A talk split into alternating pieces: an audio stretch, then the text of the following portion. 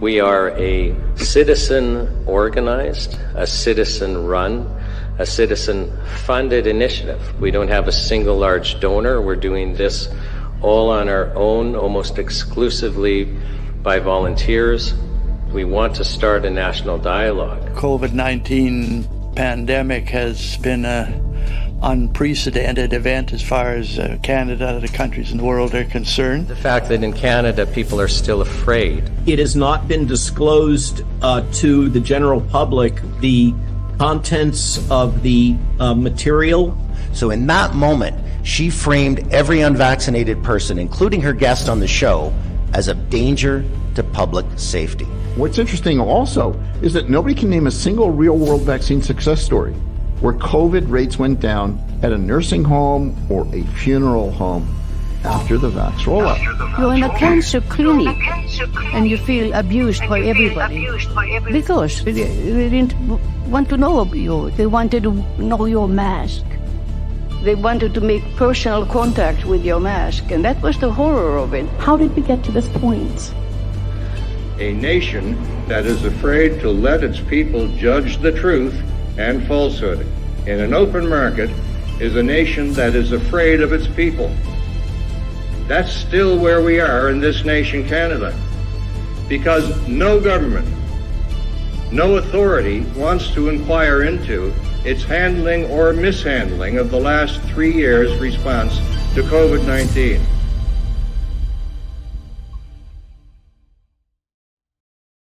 So, welcome everyone who's watching. I, my name is Shawn Buckley. I'm a volunteer lawyer that assists at the National Citizens Inquiry. I'm very pleased to be with three esteemed police officers tonight Vincent Gircys, Rick Abbott, and Danny Bulford. I'm going to ask them in a moment to just give a, a brief outline of their experience as police officers. Um, very quickly, though, I'll just share a little bit about the NCI for those of you who are watching that aren't familiar with the NCI. The National Citizens Inquiry is just a group of citizens that have gotten together and and encouraged Canadians to participate. I think volunteer wise, we haven't counted, but likely 800 to 1,000 Canadians have volunteered in one way or another to basically march four independent commissioners across Canada to hold independent hearings. And all of these people with me tonight testified as witnesses of the National Citizens Inquiry. And I'd encourage everyone to view their testimony. You'll just be fascinated. And we're going to have a fascinating conversation today. Um, I just, you know, wanted to share. Uh, it's just been an honor um, to be involved at the National Citizens Inquiry. What we experienced through the hearings was basically a sense of community forming. We came to understand that we're not alone, that we can be strong. We're going to be facing some challenges going forward. And I know that I've personally found it extremely help, helpful to understand that there is a community standing with me. And I think we're all starting to feel that we need to become more involved in the state of our country, in our institutions, than we ever have before. And we're just pleased to be helping you understand information that you wouldn't otherwise have and empowering you. And I'm very excited about some of the things that are upcoming at the National Citizens Inquiry. So, tomorrow we're launching podcasts. So, witnesses like the witnesses that are with me tonight um, not everyone's ready, but we're just the audio of their testimony is going to be posted as podcasts. You can go to nationalcitizensinquiry.ca forward slash podcasts starting tomorrow and start listening to podcasts.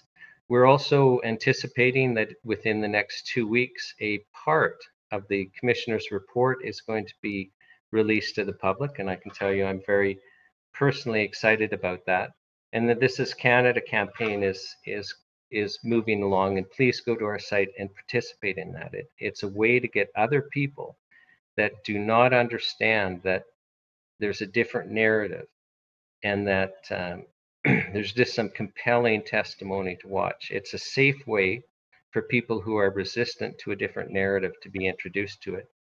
And then finally, I wanted us to recognize that we lost one of our witnesses within the last week. Sheila Lewis has passed away. We posted um, the plan is is for every single witness that testified to have a single web page with the high definition of their their video testimony, a transcript of their testimony, and a link to any exhibits that they've had. We've done that for Sheila already, so you can go to the National Citizens Inquiry website and watch her video of her evidence. I watched it last night, and um, although I I'd led her as a witness and I knew what I was going to be watching, I and those uh, who watched with me were all in tears. It was just so compelling. So I, I would invite you to do all of that. Um, so let's get on with tonight. So, Rick, I'll ask you to start and just kind of introduce, you know, who you are as a police officer, what your experience was, and um, and then we'll move to Danny Bulford and, and Vincent Gircys.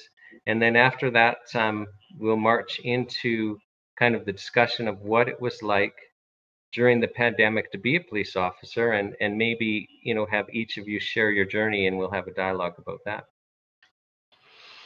You bet. First, I want to thank you for having us again, Shawn you're doing yeoman's work and we appreciate it. And I'm also glad it's the first time that I can sit down with Vincent, the first time we've met virtually here. Uh, I was a 25 year police officer with the Edmonton Police Service. Uh, I last worked in one of the divisions as a watch commander. So I was promoted through to staff sergeant, and my career revolved mostly around uh, frontline policing. So I was a constable on the street as a beat officer where I learned the drug trade. I uh, was a patrol officer or general duty police officer that responded to all the 911 complaints that you're probably familiar with. And then I quickly, as a junior officer, was uh, successful into getting into one of our, our tactical teams or the SWAT teams as a sniper. I spent a combined time there almost over 10 years as, as a promoted rank. So I, I did go back to tactical section again as a, a, training sergeant and as a sniper, and then ultimately was promoted again out of tactical section as a staff sergeant back to the street. So the rest of my career, the only time I really went inside, we call it inside uh, when you're not on the street. And it's not a nice term actually to call me an inside cop.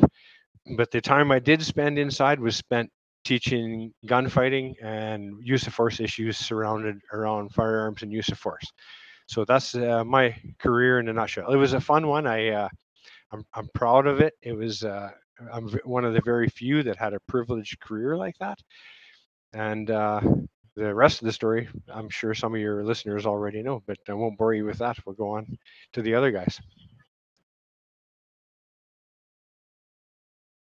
So Danny, we'll we'll switch over to you. Well, I joined the RCMP in August of 2006 is when I went to Regina Depot Training Academy.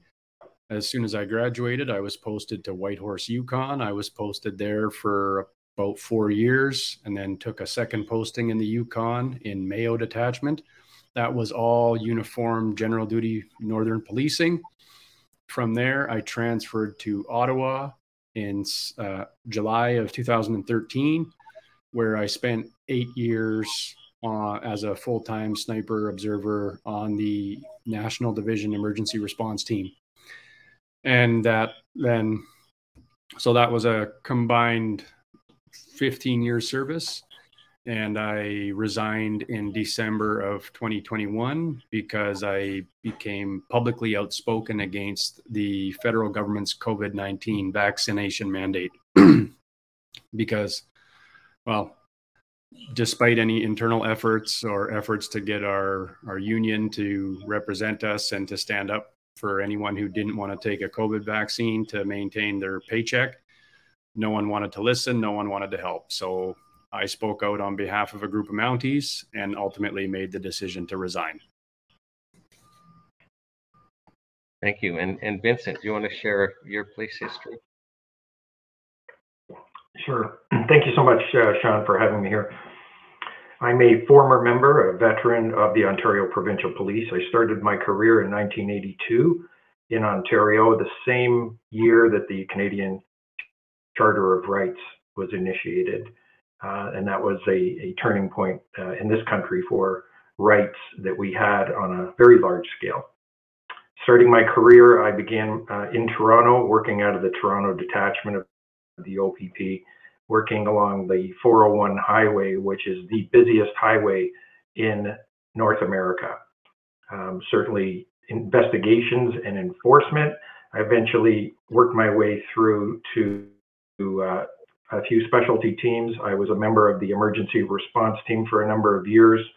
Following that, uh, I took an interest in forensic investigation and worked my way up to a forensic reconstructionist position with the OPP, investigating hundreds of death investigations before I finally uh, left that service uh, in about 2015. And uh, I, I was a training officer. I had trained three new recruits. It's, it's a pleasure to know that you're training more than your replacement, but uh, good individuals in the service. And there was also an instructor um, in forensic reconstruction, and I had taught to all the major police services in Ontario in the Greater Toronto region. Thank you, Vincent. And just so you know, you're freezing a little bit, so I don't know if if you need to get some other devices turned off in your house or something for bandwidth. So just so you know, you're freezing up a little bit. Do you guys want to? So the the official topic today, although we we always deviate as the conversation goes on, but the official topic is what was it like during the pandemic in the police service? And I and maybe uh, and we can just all dialogue in that, except for that for myself. But Rick, I know when I led you as a witness that you had some really interesting things to say, even you know concerning what a room was called and and things like that. I'm wondering if you can share with us um, your thoughts on what it was like during the pandemic to be in the police service, because I'm and, and maybe contrast it with what was different. How about I start with that room? I, I won't leave your listeners hanging on it. Uh, when I worked in one of the divisions here in Edmonton, there was uh, a rule where our police officers were allowed to come to work if they chose not to take the COVID drugs, if they did a PCR test every three or four days. I forget the timeline. So if they came to work with a positive, sorry, with a negative test, they were allowed to work. Now, just imagine there was about 60 people in the division that I worked with per shift. And this is my guess that there was about a handful of those members had not taken the COVID drugs, so they were having to do the PCR test. And that only really came to my attention because that's supposed to be protected information, right? That's their personal health information that no one was supposed to be privy to. But there was a little extra rule that the Edmonton, Police Service had enacted for their members where those who chose not to take the COVID drugs were not allowed into the lunchroom. So even though they'd go to calls together, uh, you can imagine responding on the street to every imaginable uh, emergency that police go to, including robberies, family fights, troubles with persons, stabbings. Shawn, you and I would be sitting in the same car together, sharing the same air, sharing the same steering wheel computer, wrestling the same bad guys. But when we came back to the division, we weren't allowed to eat together this was a pivotal moment for me as a commander where I wasn't going to do that to my employees. It, it was uh, I was disgusted by the rule. They were it was clearly not about health. It was completely nonsensical, like most of the rules that we put up with during the pandemic. And it came to my attention that the lunchroom that was being used by there was an ad hoc lunchroom, the room where the unvaccinated would go was colloquially, colloquially called the shame room. That's the room you're referring to. So, uh, if you didn't take the COVID drugs, shame on you. Go eat over there while your squad mates can go eat in the lunchroom like clean human beings. So, I guess to work, to get back to your topic though, to work amongst that, uh, on one hand, I'm still fascinated that my colleagues would put up with that uh, that was probably one of the primary reasons why I was I was forced out of the Edmonton Police Service. I say it tongue in cheek that I was fired but the truth is they forced me into retirement, and that was one of the issues that I brought up. That uh, I had written a letter to the then Justice Minister here in Alberta complaining that there was segregation going on in our police service, and the executive officer team of the Edmonton Police Service clearly didn't like that. But when you ask what it was like to be working during COVID, it's issues like that that still fascinate me to this day with the people that I work with. And uh, I'll, I don't know if I'll ever understand it. Why would police officers who swore an oath to treat everybody equal with dignity and respect treat their fellow squad mates like that and put up with that kind of totalitarian, tyrannical, aberrant policy. And uh, so that was tough. And again, like I said, I, I, certainly brought attention to myself by saying no to it. But and and Shawn, I listened to you speak the other day at an an, an event in Edmonton with the uh, posties, and I I need a a little bit of Shawn Buckley every once in a while to stay positive. I, I do like your message. And uh, it reminded me again that we have to be here for those people when they finally come around to say, holy cow, I can't believe that I put up with that either. And uh, I'm to chide you a little bit. You stole my rule of thirds. I've always thought that the, everything in the tactical teams, anyway, uh, when we talked about guns, tactics, uh, we used to use a rule of thirds. We called it where a third loved it, a third hated it, and a third don't care. And you use that rule of thirds with where people are at with COVID today. Mm-hmm. There, there seems to be these three camps where a third fully see what happened. There's still the middle with the uh, heads in the sand. They don't want to hear about it. And then there's the third that still think that the common cold is going to kill you or your grandma next week. So that was tough. We're working with those thirds in the pandemic with people that you didn't think would hold those values. You, you'd you'd think that they would have treated everybody equal. They didn't. So uh, to stay on topic, police were no different than everybody else. They fell into those rule of thirds, in my uh, subjective opinion.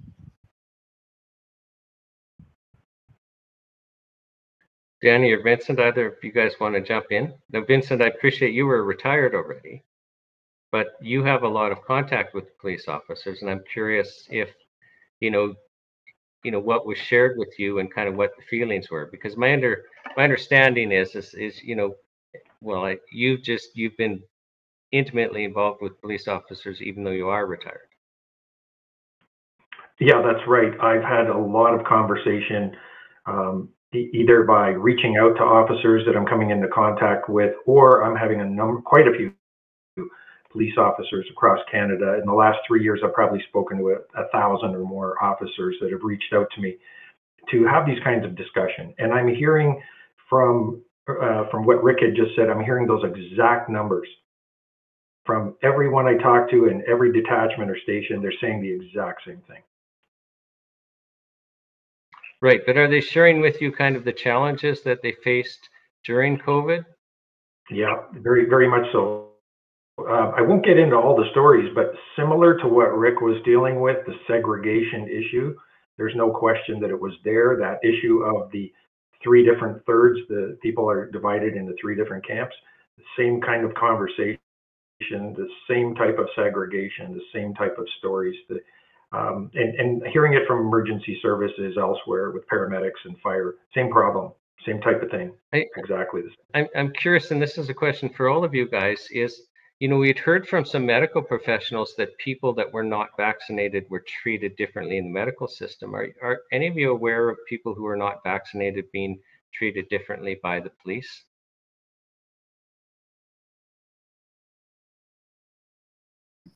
Yeah, I am. I uh, I wasn't treated that differently until it was time to be sent home from work.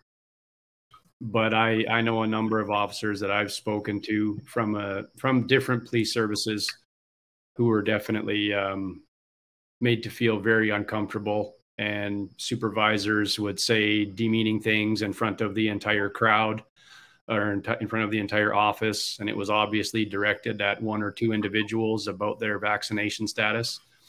I know one member who who was formerly in uh, the RCMP left protective policing because he was no longer allowed to drive the limo. And when he asked why and he wanted it in writing, no one would give him an answer. And then eventually it was yelled out from one of the NCO's off, uh, uh, cubicles in the office that it was because he was unvaccinated, even though he hadn't really shared that private information with anyone or had not officially attested.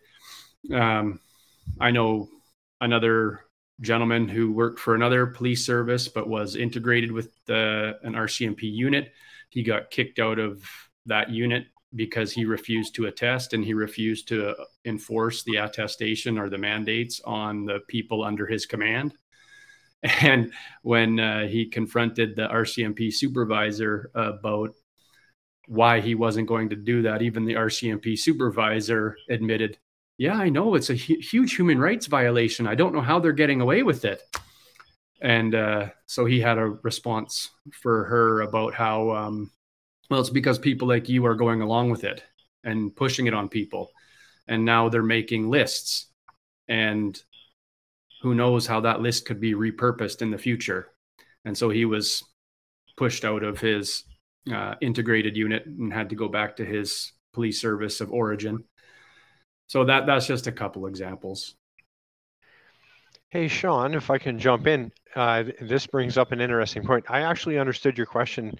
Uh, did we or did I see any police officers treating civilians differently based exactly, on exactly exactly? So that that was the question because we had medical professionals tell us that people that were not vaccinated, well, and we had people testify they were treated differently by the medical system. I'm just curious because remember, a lot of people were truly afraid, and that would include police officers. And how would that translate to how people in custody, so civilians in custody or being dealt with by the police, were treated?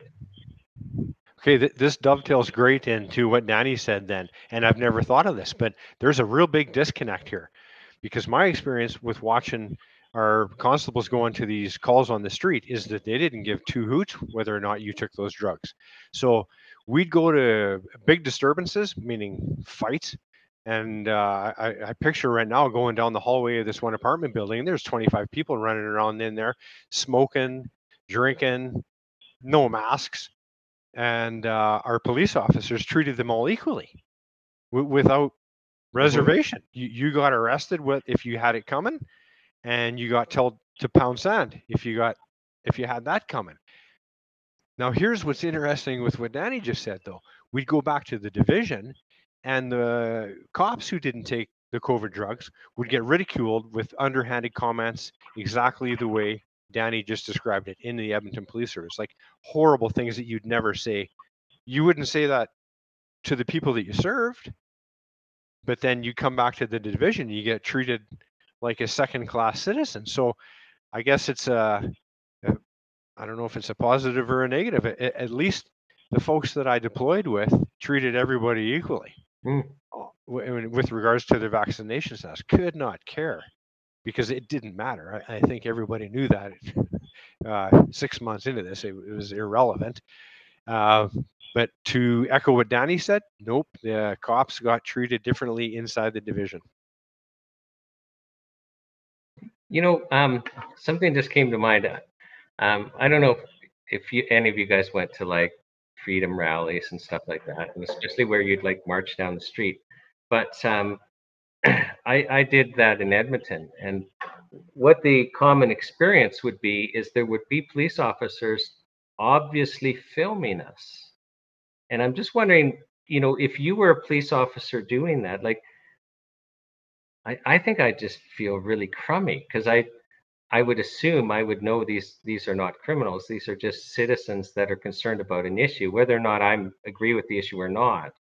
Um, I, I I would feel self conscious actually being the one behind the camera filming people. It, did you guys ever have to do anything like that? Do you have any thoughts of like what that experience would be like for the officer?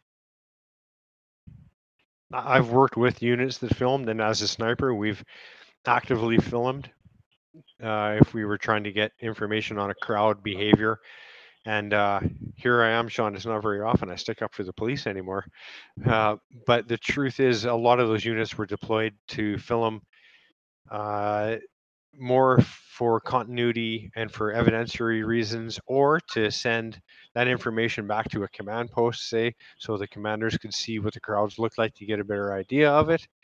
Uh, I don't, uh, well, never say Hmm. never now, uh, but uh, generally not used for evidence of who's masking and who's not. But when things do go south, and, and if there is a criminal event, it does make it easier to identify people later, for sure. But I, your point taken. Uh, Well, I, I'm actually enjoying your explanation because, like, just as some a citizen walking around, like to me, it made me feel like a criminal, and it actually made me feel like I was in a police state because it's not a normal state. I mean, I've been in big crowds before, and I've never had police officers with camera cameras filming us, and so it made me feel terribly uncomfortable and and a little fearful especially at the beginning when you know we just didn't know which direction this was going to go. So it's interesting to hear you say no no this is actually something we would do for other reasons that other than intimidating the public so to speak no, I'm the first to say that wouldn't be necessarily to intimidate, but uh, it goes both ways, right? So police are filmed everywhere they go now. And I'm the first to say that body worn cameras will exonerate police 99.9% of the time because it shows who truly said what. And the camera's back on the public. Uh, it's not an intimidation tactic per se, but if there are folks there looking to cause trouble, it's a clue that you're being recorded. So it it would be used as a crime prevention technique. Hmm.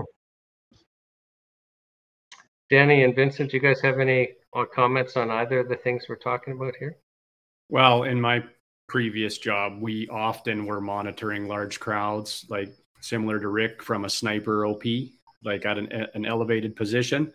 Law many, many times watching big demonstrations or large crowds for like major events.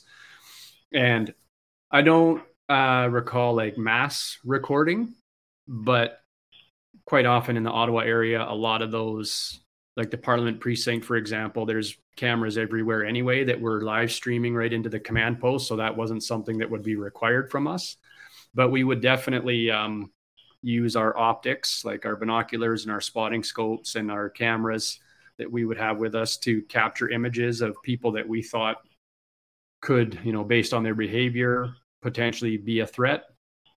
Or we would also scan the crowd. Like if we received information from another unit about a specific individual, we would scan the crowd until we tried to locate that individual. And then we would photograph and disseminate that to the other teams and the command post, like Rick said.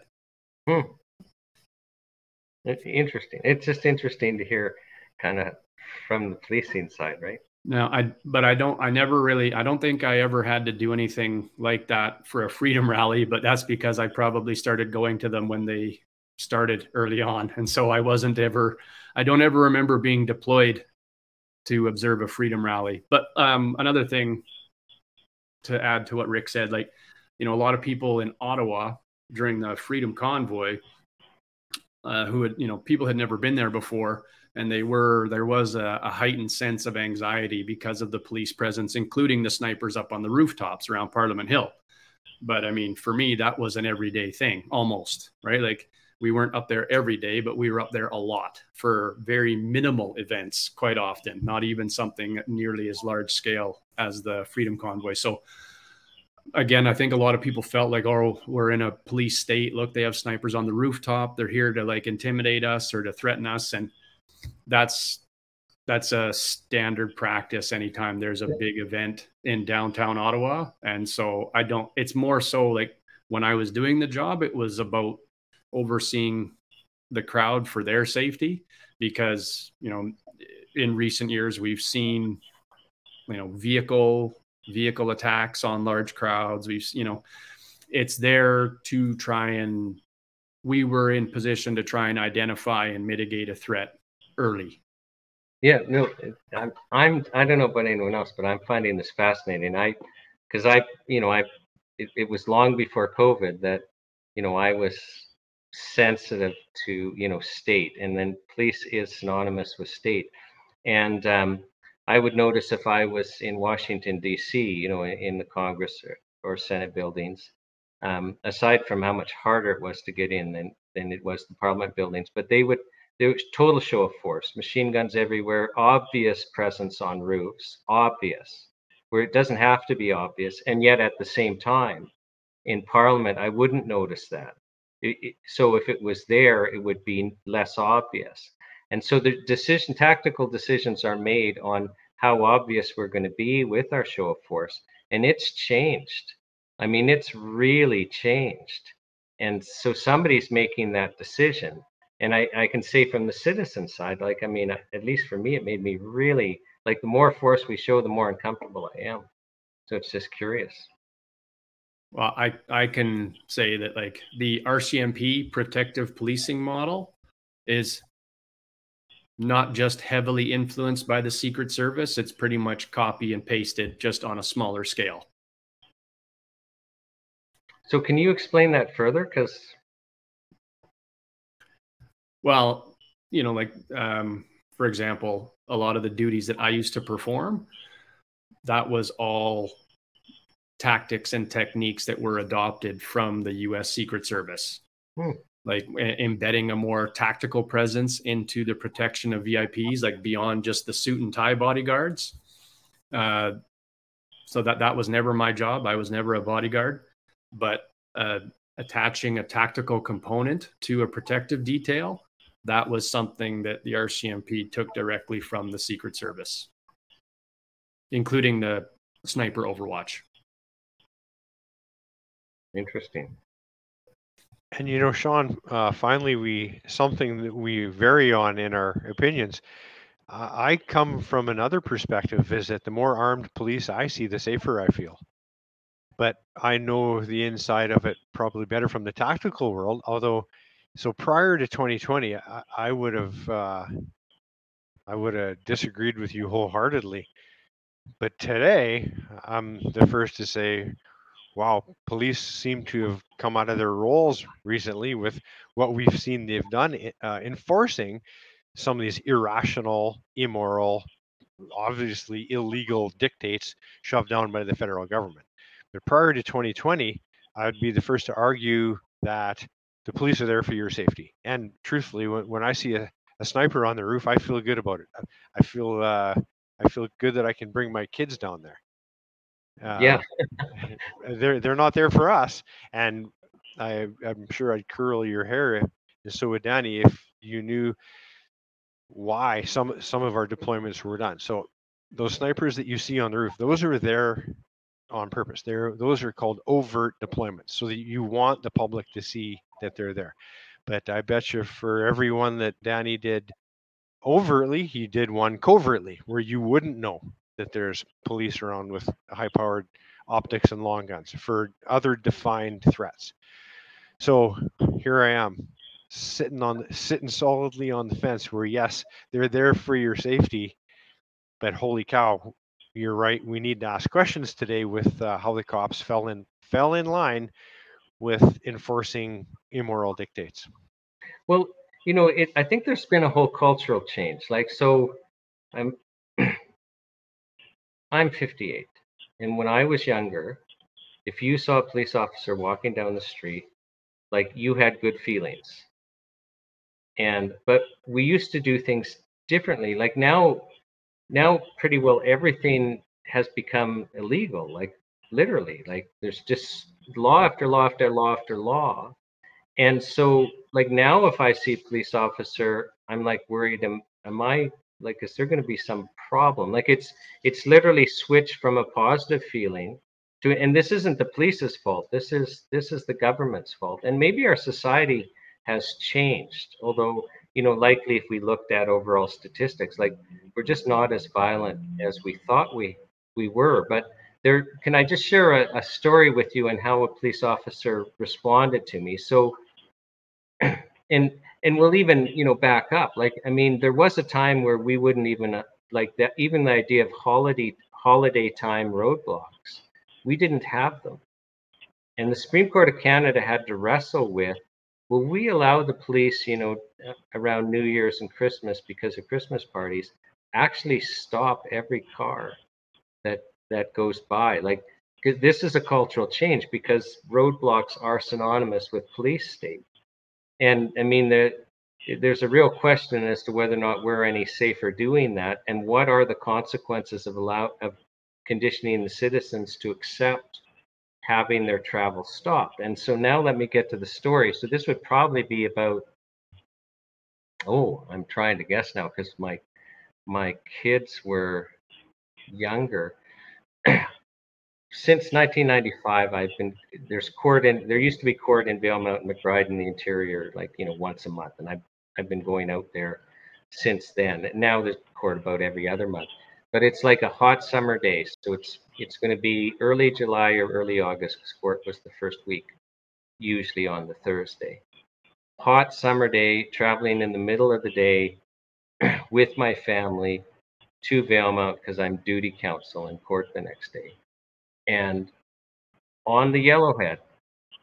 So this is one of Canada's two Trans-Canada highways. The Valemount RCMP have all traffic stopped. They're not they're not just stopping commercial traffic. So we've seen where you know every commercial truck can get stopped and checked, but they're regulated. No, this was every car, every truck in both directions, have and a whole bunch of cars, you know, off the side. Big show of force, and I felt like I had lost something because for the first time in my life, I couldn't get in a car on a hot summer day and drive without having to interact with the police. And I wrote a letter about it to the province newspaper, and they made it their letter of the week and published it on Sunday. And, you know, literally, I, I said truthfully, I was glad my father wasn't there because he just would have gone ballistic. He would have thought that's pure police state. But I got a call from a, a retired Vancouver police officer who said, you know, the culture changed. That you know, when he when he was in his early career, it truly was serve and protect, and you know, the citizen was, you know, was almost the object of affection from the police. But the culture changed to where you know the citizen was a suspect and it and it became adversarial. And this is him explaining it to me. And he said the older guys just hated it. Now, curiously, you guys would have been part of what he would have described as the younger crew.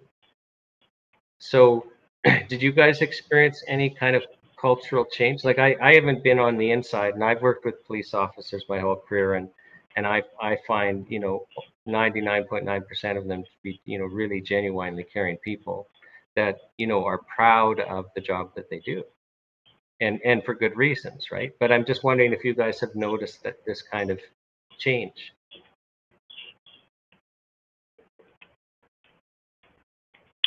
So uh, I'll interject on that one, um, Shawn. When it comes to um, our expectations in policing and the officers, everyone in Canada on a national level has seen what I call the integrity test. Uh, what we've experienced over the last three years, and I'm talking about the ramp up phase, the beginning phase, the fearful phase, the unknown phase of what we're dealing with. And then information's coming out and we're starting to be able to assess. And this was a test on everyone's integrity, everyone's integrity. And, and police officers are no different because if we're going to assess and evaluate the people within our society, first and foremost, police officers are people first before they're police officers. So in, in one sense, you know, there is that, that human spirit element and so what we've seen, as Rick has mentioned, you know, the one third, one third, one third, some of them understood, some of them didn't, some aren't sure. But in that integrity test, I personally have a much higher expectation of police officers to get it right. And, and I think everyone in this room believes that there's an expectation that, you know, you're getting paid the big bucks, you're getting the training, you should get it right. When it comes to integrity, and and it's part of the ethical, uh, the ethics policies within all our all our departments, all our police forces uh, carry that within your ethics policy. the value of integrity within the officers. And so it was very disappointing for us. I'm sure it's disappointing for everybody here to see the type of behavior. I'm gonna I'm gonna refer to a lot of the news clips that we saw coming out about very abusive things taking place across the globe. You know, it was happening in Australia. The things that we saw, the choking, the violence for against somebody who wasn't wearing a mask.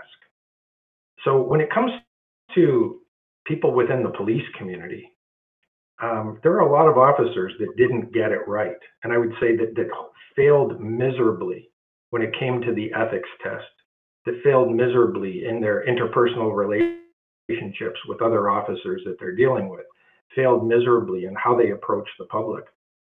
It, it was it was it was embarrassing it was disgusting to see. And it was a very shameful moment where I had to hang my head low every time I saw uh, young people, young children, elderly people being abused on these issues of masking and other issues.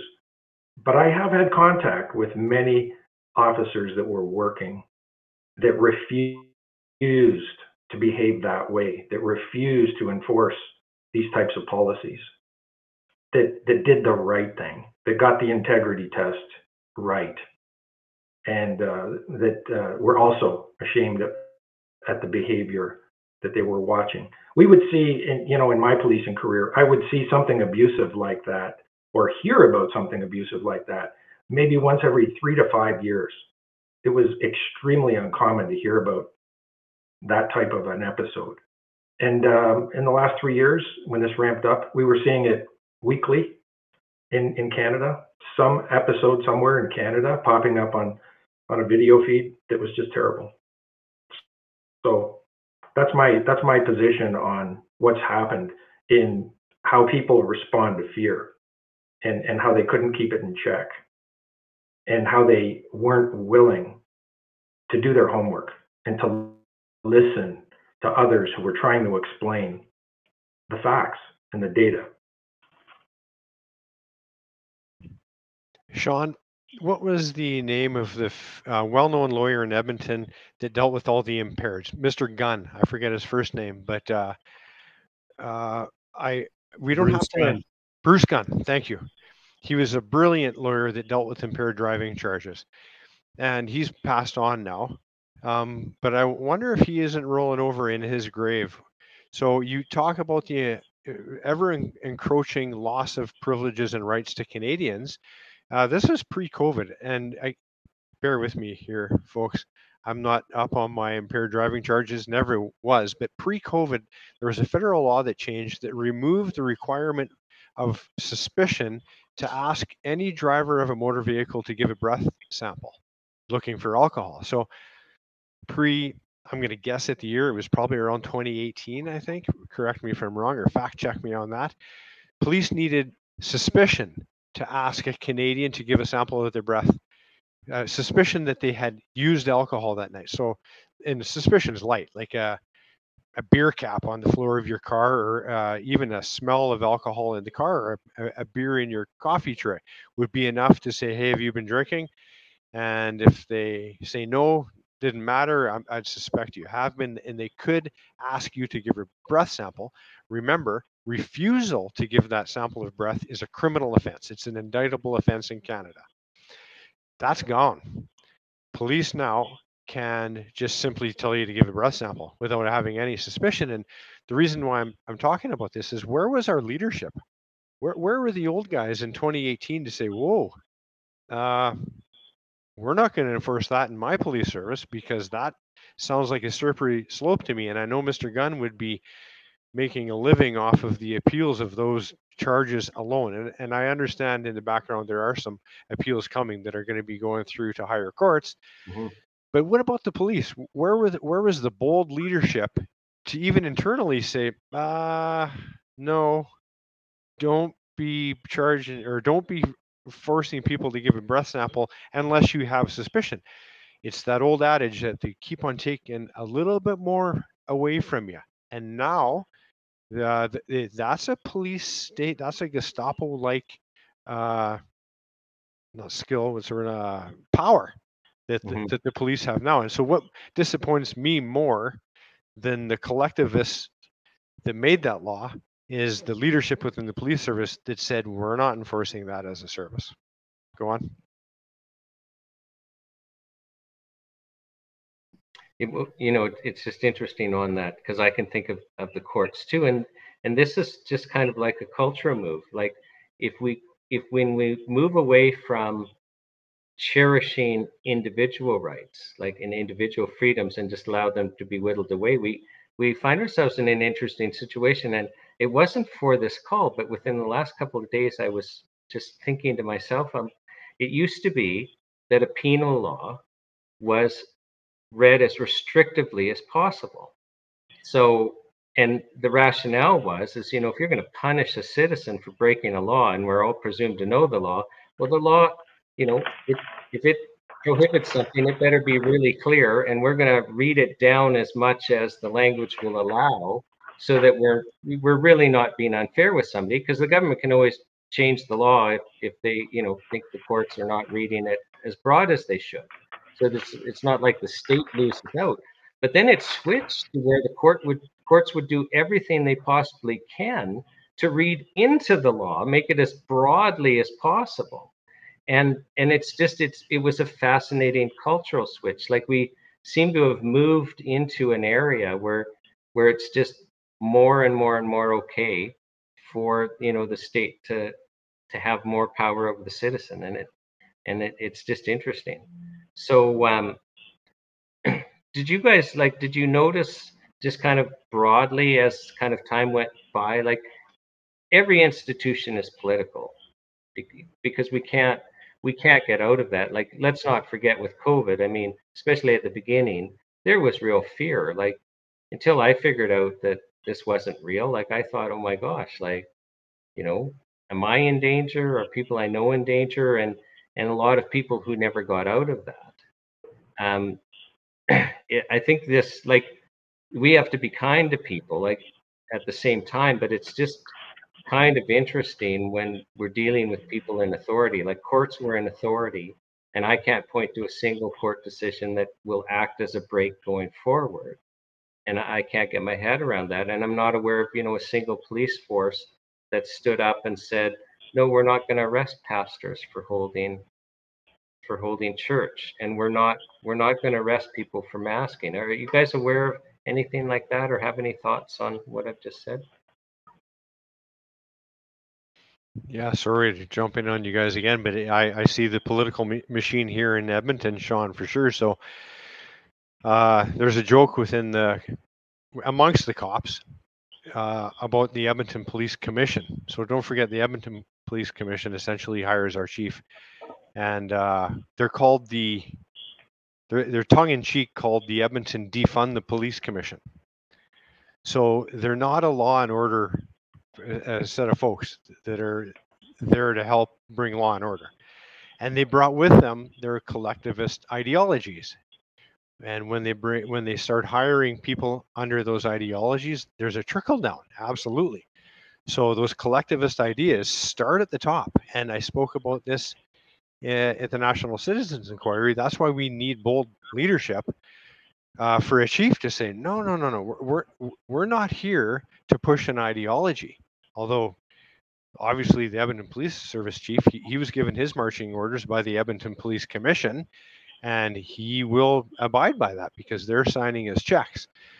That bold leadership that we need in all of these positions is to say, no, we're not here for an ideology. We will uh, rationally uh, use the laws to arrest bad guys to make Edmonton a safer city, and this this applies to every city across the nation, and to stay in our own lane, stay out of these social ideas of diversity, inclusivity, equity.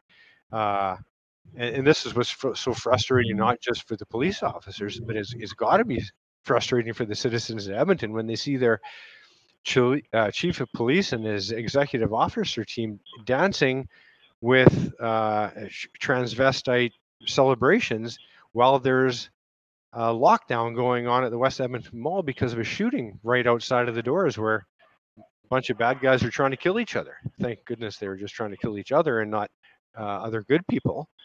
Uh, but that's frustrating, not just again for the police. So that's what's demoralizing for the cops is they're saying, leave this politics out of it. Then why aren't we doing what we're good at? And that's putting bad guys behind jail. But the emphasis isn't there. The the emphasis from these political figures that are hired by political f- figures is to toe that party line. So if you can't tell, I'm I'm frustrated about it, and I I speak to my colleagues about it every day still, and I hear it from my neighbors now. And like, what are you cops doing there? Why? And I'll, I was showing pictures of uh, police celebrating in uh, cultural activities that have nothing to do with policing. Why are the cops worried about that? Why aren't they concentrating on keeping our, our streets safe? But I, I never like to be negative, and I, I like to end with a positive. Again, I'm taking my best Shawn Buckley that I can. Uh, the good news is, I think there's a cultural shift coming in uh, in Alberta here with the election of Danielle Smith recently. Uh, she was just uh, quoted today as saying that Edmonton's best days are yet to come, and it's going to be after we clean up some of the crime problems. So maybe there is a political shift coming where uh, the police will go back to what they're best at, which is making the streets safer for for their civilians. Yeah, and and I know before before it happens, Rick, that you only can stay with us for the first hour. So if, if Rick disappears, it's not that you know he's having technical problems or or you know any anyone's unhappy. But you know it is interesting. I think you know from a society perspective, we've got a lot of rethinking to do. To like I know there's so many people, um, street people in Edmonton, for example, and just you know we're seeming almost like a, a social decay and I, I think that's cultural like it, it puts police in a really tough situation when we're having cultural decay and it it just it adds to the stress and so I, I really think we need to get back to the second commandment and and just start taking more responsibility for how we're treating each other and, and doing better. But on on the policing front do you yeah vincent jump in please. I was going to say to Rick's point, um, I, have I've had this conversation many, many times with people who just can't understand um, how the politics is permeating into policing. And I like to explain it uh, in a way that was explained to me by, by a very intelligent person that I met at the Freedom Convoy uh, when I was in Ottawa, uh, who's very connected to the federal government. And, and they explain it like this, and, and this is quite simple. So in government, you have to imagine a layer you know, there's just this horizontal line in government. And uh, politics is above the line. All politics is above the line, and civil service is below the line. And that line is, is a membrane, and, and it's a thin membrane, but it needs to be there. We need to have separation between public service, between a public service and the political structure. And uh, in this lower sphere of public service, law enforcement agencies are, are pretty high up in that in that lower level, very close to that membrane. And it appears that over time that membrane is frayed and fractured very slowly, and it's it's it's somewhat porous now. And we start to see the politics seep through that membrane from politics down into the the civil service, and it permeates into uh, all kinds of aspects of civil service. And you know to rick's point this this problem of you know why is politics getting into policing? It is. And and policies are being created on a national level that trickle down to just about every level of governance when it comes to things like recruitment and who you're going to hire and why you're going to hire based on this new metrics this new math and you know I, I was very proud to join the service when when it was on the meritocracy system. You know, it was on a point system, and you were scored on everything. And only those people that scored the highest were the ones that were selected, and that's the way they did it. And we no longer have that system anymore.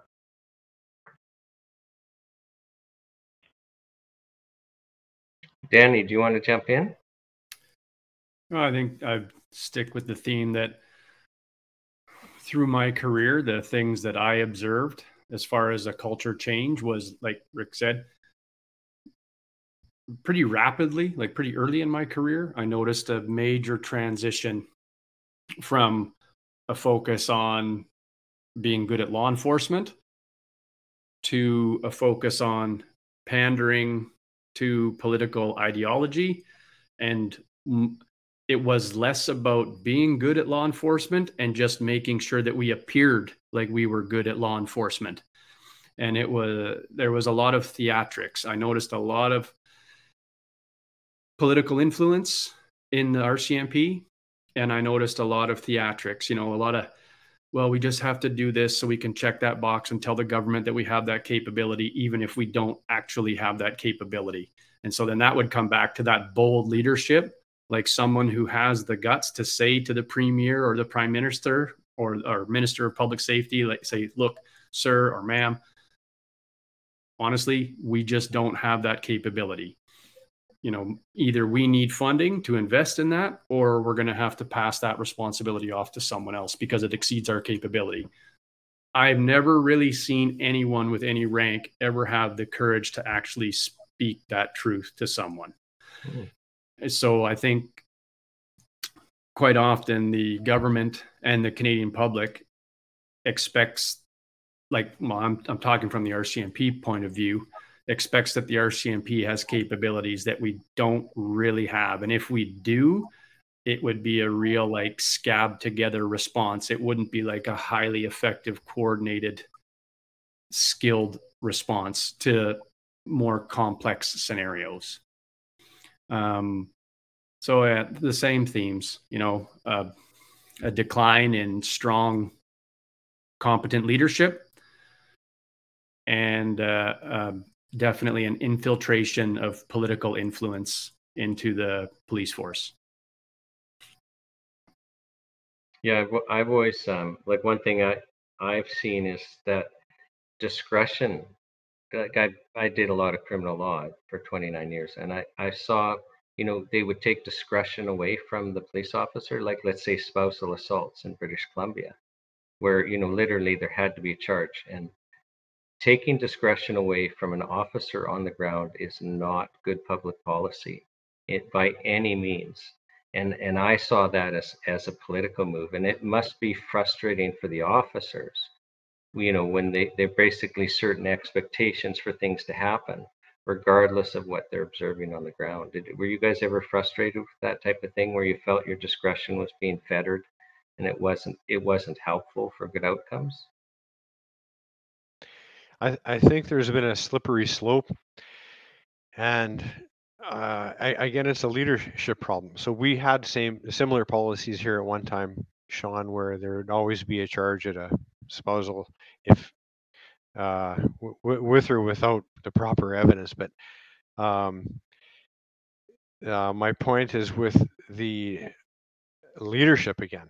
So uh, things have changed inside the service similarly to what's happened federally. So internally. So if uh, if anybody speaks out against these dictates that are coming down from a political level, you're shunned within the commissioned officers. So uh, if if somebody wants to go against the grain of a dictate that's coming down from the, the, the feds, especially, and let's just talk about COVID, you are out of the you are out of the fun club. You're not one of the cool kids anymore as a commissioned officer. So you're useless. Now you're considered uh, persona non grata if you speak out publicly like I did, you're fired. And it's working. So I've had phone calls recently, actually. I don't, I don't know why, what the difference is in the past month, but I've had phone calls from uh, executive officers and from cops on the street, not apologizing to me per se, but saying it's worse now and nobody's stepping out of line there is a fear culture of, of cancel culture, right? It's it's the same within the police service as it is in Hollywood.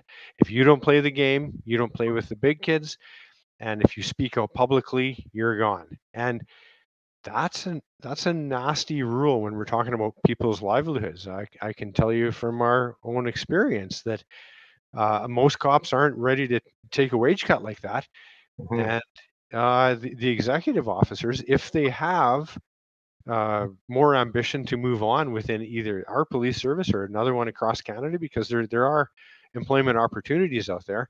They're just putting their heads down, sh- uh, uh, shut up and uh, toe the party line, or else you're you're not in the game. So yes. Well, it's interesting. So, Danny, but I've watched both you and Vincent kind of nodding your head. Do you guys want to chime in on this? This is an interesting point. Well, I definitely, uh, in like in my time working in the north, more so was exposed to pressure to lay charges, even when I didn't feel that there was sufficient evidence to do so. And uh, there there was one instance where I actually got into an argument with an NCO, and I told him that if he wanted to lay the information, he could because I wasn't going to do it because I knew that the complainant was lying, and that it, fortunately I got left alone in that instance, but um, I think as far as the cancel culture within the police force, well, I I definitely would agree with uh, everything that Rick had to say about that. It's um, it existed before, and probably even more so now. I hope that there will be more officers that'll be waking up to what has happened the last three years, especially if they try and re-implement masking mandates, etc., again this fall. Um, but I know. Uh, I, I knew I knew as soon as I started speaking publicly that my punishment was going to be swift and severe. and and yet you did it you did it anyway. So so tell us what what you were thinking because you know what you're saying is is important and I think people need to understand just the economic pressure. I mean, you've got, you know, a spouse and kids and mortgage and car payments and and you know, especially the officers early on in their career. Like, I don't know about you guys, but I didn't have financial flexibility that I have now, right? Mm. So, you know, where I'm not, I'm not supporting kids. I, like, my, my kids aren't going to go hungry because I'm not getting paid. They're they're out in the world themselves. It's a it's a it's a but as you know, we feel such responsibility for families when they're when they're young. And so so Danny, you must have felt tremendous pressure. What was that like? Yeah, I mean, it was a hard decision. I tried to talk myself many times into finding an alternate avenue. Um, but ultimately, I mean, we've all seen a pile of testimony from the medical and science experts that testified at the NCI and all the people we were following prior to making our decisions. Um, I was convinced that the Canadian people were being lied to. They were being sold a false narrative about the safety and efficacy of the COVID shots. And they were also being withheld treatment that could keep people out of hospital and keep people alive. And so I felt both of those were criminal offenses that were leading to the death or serious injury and death of Canadians. And I, I referred to it at in the office as crimes against humanity, and the RCMP was doing nothing about it because it was uh, on such a large scale. Of course, yeah, it was directly impacting my family as well. So that was part of the decision making. And I did, I thought about just going away quietly, getting another job, and moving on with life but I felt like if I didn't say or do something, I would hate myself because I would feel like a coward. Knowing what I knew, I felt like it was important that someone had to stand up to what was happening, and I didn't see anybody else in the RCMP doing it. So I actually I seen like, like Vince, for example, an Ottawa paramedic speak out. I saw uh, Chris Vandenbos from Police on Guard and that was kind of the little push I needed to put myself out there. So, Danny, can I tell you a, an interesting story? So, you know, it was the dark days, and I and, and funny that my wife and I are in Valemount for court, and she shows me it's you know it's probably about 9 30 10 o'clock at night we're and but we stay up to watch it a video of you speaking and I, I don't know what the occasion was, but I have to tell you, it was so inspiring to to see you. You saw it too, didn't you? Like Rick's, like I, Danny, I saw you standing up and giving a powerful speech, and it inspired me. I, you know, I'm happy to publicly thank you for what you did and and the sacrifice that you made. I, I'm proud of all three of you guys just for what you've done and and then just also proud for the service. I I think a lot of people don't understand um, the stress of being a police officer and the risk of being a police officer and just how you know how you have to like just the mental demands of having to treat people well and deal with them and figure out what's going on and the situational awareness. I don't I don't envy the careers that you guys have and I I think we're all very proud well we are we're all proud of your service so thank you. Shawn, can I jump in and make another Danny Bulford plug, please? Yeah, please do. Again, proudly, I, am so proud to be associated with this group because Danny, in large part, is uh, the reason I'm here. And uh, some people think, really, you're happy that you're here? Yes, I've, this has been such a journey. And Danny's the one that told me, Rick, don't believe me on the phone. He says, go see for yourself. The mainstream media is lying. But I, uh, so I'm so proud that I can say that Danny was a big influence on my life.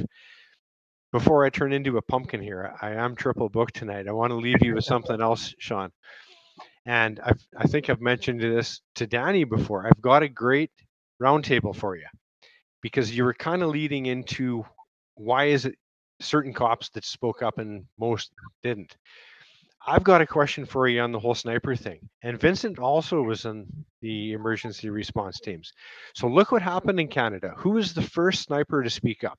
Well, he's here with us today. It was Danny Bulford. And then there was another guy. I'm trying to do these in order. Uh, Constable Rob Kitchen out of Edmonton. He was a PPCLI master sniper. He got fired for not disclosing his vaccination status in Edmonton. And then there was this other idiot, Rick Abbott. He was a sniper and he got outed for speaking up. But then look what happened with one of our JTF2 snipers. There's uh, this is public info. Dallas Alexander, he was essentially pushed out because he spoke back against the federal mandates. And then uh, Danny, you might be able to help me with the last guy. There was another PPCLI sniper that was uh, pushed out here recently when the within the past few months. Anyway, my point is, I think this is a roundtable for you, Shawn, to get together these five Canadian snipers that have something in common. I know on the SWAT mm-hmm. teams they used to tease the snipers versus the door kickers, and they said you snipers are a little bit different. You're kind of like the goalie of a of a hockey team. And uh, I'd, I'd, like to see a, a, meta analysis done on goalies and how many of them stuck up for, uh, for who, how many of them stuck up for the Charter of Rights. Well, so, if oh, I sorry, go, Danny. Yeah, a lot of the internal support that I've received from the tactical police community, the majority have been snipers. Maybe that's just because that's who knew me best, but I I would joke that it's because we're more cerebral than the door kickers. But it's even interesting to hear the terms you guys use for each other, right? The yeah. door kickers.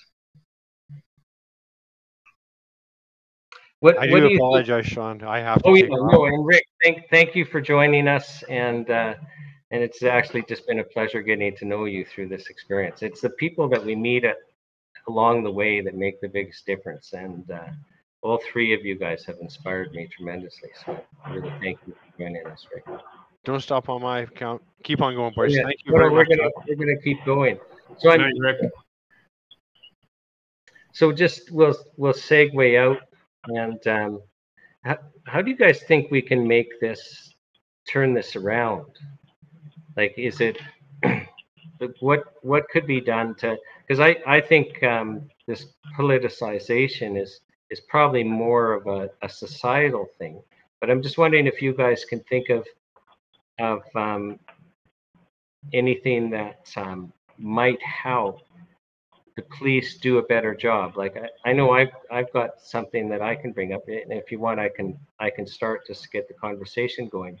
And Vincent, it might have been a conversation I had with you um, years like now this would probably be at least a year and a half, maybe two years ago, and it may not have been you. It might have been, um, but I, I was, you know, starting a group to um, start investigating potential crimes connected with COVID, and so I was, I was contacting people like you, um, you know, to see if, you know, what was already going on. And uh, somebody shared with me, and I think it was you, Vincent, that a lot of police officers actually don't understand that the Constitution is is you know the paramount law in Canada, and you know so if you're you know sworn to uphold the law, you better be aware of Section 52 of the Constitution Act that makes the Constitution the primary law, so that an officer, if they're going and you know arresting a, a pastor for violating some bylaw, that you know maybe freedom of assembly and and freedom of religion should be playing in the officer's mind and and maybe even governing you know the ceo whether or not they would be sending officers to go and undertake that task. So for me um, i would be thinking i would want every police officer to at least understand that our our charter rights are our paramount law and that and that every other law has to you know, bend to that in a in a reasonable fashion. So I was just trying to figure out how can we make it better, right? Because the the whole purpose of the NCI, you know, is not just to learn, but also to try and figure out well how how do we do this better the next time? Oh, Shawn, are you referring to in the policing community, or are you talking about policing, on global? I, I was speaking to some officer like yourself who was telling me that when they were speaking with a lot of police officers, the officers actually didn't understand that the charter is the supreme law. Like they actually hadn't been taught that. And so you actually have a factual misunderstanding. Right, right. Uh, you know, so we have we have federal law, uh, we have provincial laws, we have federal laws, but the charter is neither. The charter is a national law. Uh, it, it's a law that the entire nation got behind. All provinces got behind it, and the entire country got behind it. So it's our national uh, law. And Section 52.1 of the the uh, the Constitution makes it very clear that any law that's really you know coming into place that uh, is is in conflict with the charter is null and void and has no authority whatsoever. And I was of the belief, right from the beginning, that the courts would see that very easily. That was a no-brainer, and, and the courts would definitely side with side with the evidence, side side with the documentation and the evidence, because what's required in the notwithstanding clause, of course, is that um, it has to be demonstrably uh, demonstrated. And at no time has our government ever, uh, from the beginning, ever demonstrably demonstrated anything, uh, provided any evidence that lockdowns are going to uh, be necessary and they're going to work or be effective, or that masks are going to be effective, or that six feet of social distancing is going to be effective. None of it has ever been demonstrated. And with the power of time, we've now had three years. With the power of time, we can look back and say that we were right because we we couldn't find that information. It was never provided to us. And now, all, looking at the scientific information, it's not there. there there's nothing to indicate that that that is a scientific, objective, rational uh, course of action. You know, we haven't we haven't talked about the emergency procedures that were in place prior to. I know the OPP and other police agencies and provinces and, and the federal government have all kinds of plans that are already in place. And it makes sense because you don't think rationally when you're under a tremendous amount of fear. So you make those plans calmly while you're not under fear. And they seem to all have gotten thrown out the window, not just in Canada, in every other country, every Western nation. No, Vincent, can I just circle back though? Like, are you, and and for you, Danny, too, is I mean, were you guys trained? And Vincent, you had started by saying you started in '82 when our our charter came into force. So, were you? I mean, was it made crystal clear to you guys? You know what the charter you know basically what our basic rights are and and how they interface like i know i know section 10 the right to counsel and all of that you guys would have been briefed totally on that because you know you slip up the wrong way and all of a sudden something somebody says can't get in But I mean, you know, but they the other ones like you know freedom of expression and freedom of religion and and stuff like that that really wouldn't in, you wouldn't you wouldn't be interacting with on a on a daily basis. Well, nobody's talking about Section 52 in, in your training. Nobody nobody's covering that. And and you know the, the thing I can tell you, I can't I can't tell you the details about everything I was trained in, but I can tell you the details of things I was never trained in. I was never trained in how to respond to a tyrannical government, how how our policing agency responds to a tyrannical government. We didn't get that hmm. course. I don't know, but maybe Danny got it. I didn't get that course. No, I didn't think so.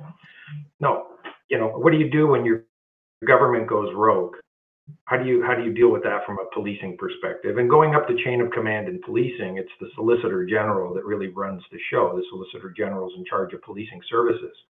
And I know there was a plea that was made right from the beginning that the Solicitor General and the Attorney General and the judges, um, you know, all get together with the chiefs and commissioners. You guys need to have a powwow and discuss this because this is going sideways. And it didn't seem to happen. Now, in Ontario, when the first lockdown happened, when the first lockdown was announced, there was a message that was put out. The first message to come out was by the Ontario Chiefs of Police Association.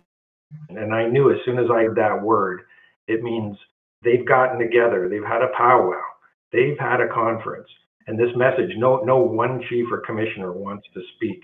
So the message came from the Ontario Chiefs of Police Association, which is the head of all of them together. And they said, You're going too far. We're not going to go that far. We're just not going to accept that type of authority. Thanks, but no thanks. We're not going to do that. And things rolled back in, in terms of random stop and search authority. You know, you're walking down Oh, the street, we're right. have the authority. Yeah, so that Can you happened. just can you and just then- go into a little more detail about what exactly happened because because that's that's actually an important point. They they did draw a line. So Yeah, so what happened Yeah. was the, the, the, uh, the, the Solicitor General had, had announced the authority was granted to do this. The Ontario Chiefs of Police met very quickly. They had a conference and they, the announcement came from the Ontario Chiefs of Police. It didn't come from individual police services. It came from the Ontario Chiefs of Police. And they said, we're not going to accept that authority. That's going too far. We're just not going to randomly stop and search vehicles and stop, stop and search pedestrians for being out of their home. Like we're just not going to do it. So they they did enforce other measures, but they didn't go to the extreme of you know if we catch you out of your house, that's it, you're in violation.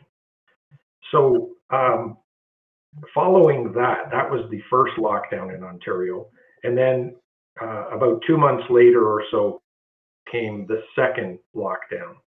So we were locked down for a short period of time. That was lifted, and then came a second lockdown. And when the second lockdown came, the first tweet that was issued was not from the Ontario Chiefs of Police. The first tweet was tweeted by the commissioner of the OPP saying that we are definitely going to do this. Absolutely. We're going to follow through on this. Uh, essentially saying that we're now given this authority similar to the initial authority. And yes, we're going to do it.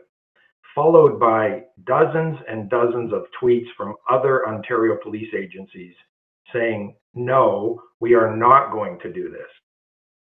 And that created an incredible fracture in Ontario that the Solicitor General had to, within 48 hours, retract that policy. Mm. So we knew that there was now disagreement between the Ontario Provincial Police and all the other police services, or I should say, most of the other police services.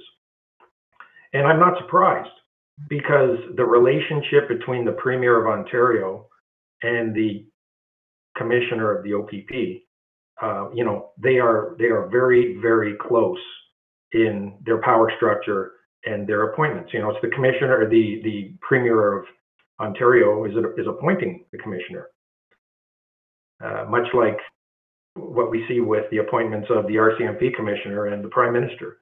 So uh, our, our clearly our Commissioner uh, had some conversation where he was in a position of having to say yes. And the other chiefs who were not having that same type of relationship were in a position where they can say no. And clearly, we see a political uh, involvement there. It, it, appears it appears that way. There's no question about it. So you know, Shawn, I, I just want to touch on this issue of leadership, leadership in in these decision making processes. Um, I, I, I was I was really amazed at something that I discovered following my testimony at the NCI. It was within about 48 hours of having testified. I kept asking myself the question. You know, you had asked me a question of why police went along with this, and I kept asking myself that same question of, you know, there's there's more to it. Like I, I really don't have an answer for you. And what I really discovered was something that I had taken for granted my entire career, and I hadn't given it thought until after my testimony, was that when I first started my career, I really didn't have an intention of going through the promotional process and one day becoming the commissioner or something. I just wanted to be a cop. I just wanted to go out there and do my job. And I, I discovered very, very early in my career that I can see certain individuals that I work with and their behavior, uh, the behavior of those individuals who are very interested in the promotional process was somewhat different than the behavior of others. And I, when I really got to study it and look at it and see what was required to reach that bar, I just told myself early in my career, I am never ever going to go through the promotional process. I can see what it's in, what it involves. I can see that you really have to be a yes man mm. in order to get that position. And and I'm not interested. I'm just I just want to do my job and I don't want to play the political side. And as a result, as as my career went on, there were a number of things that I was ordered to do or told to do that I knew was either immoral, unethical, or just downright illegal. Uh, and I just say no, I'm I'm not going to do that. And it wasn't often, but it was on occasion, and where I was threatened that I would have to report to senior command staff who were also involved, I said, I don't care. I'm not going to do it. You're just not going to get me to do it. I'm not going to do it. And the problem just went away. Nothing ever happened. But I didn't realize until years later that it's easy to do that. It's easy to say no. It's easy to push back because I'm not going through the promotional process. But those individuals that seriously consider consider going to the next pay grade or working their way up the chain, um, they're going to have to realize that their opportunity for advancement is extremely uh, just not going to happen. It's going to it's just going to be brought to a standstill if they don't comply with the demands that are put upon them. And and I'm not talking about not being obedient to to senior officers. I'm talking about there are things that really sometimes you shouldn't do, and sometimes you have to question things. And so it was clear that a, a number of people who are very serious in terms of advancement um, are not going to question those things and are going to do what they're told because they're they're very serious about that promotional pro- process, the next pay grade, the next you know pip on the arm or stripe.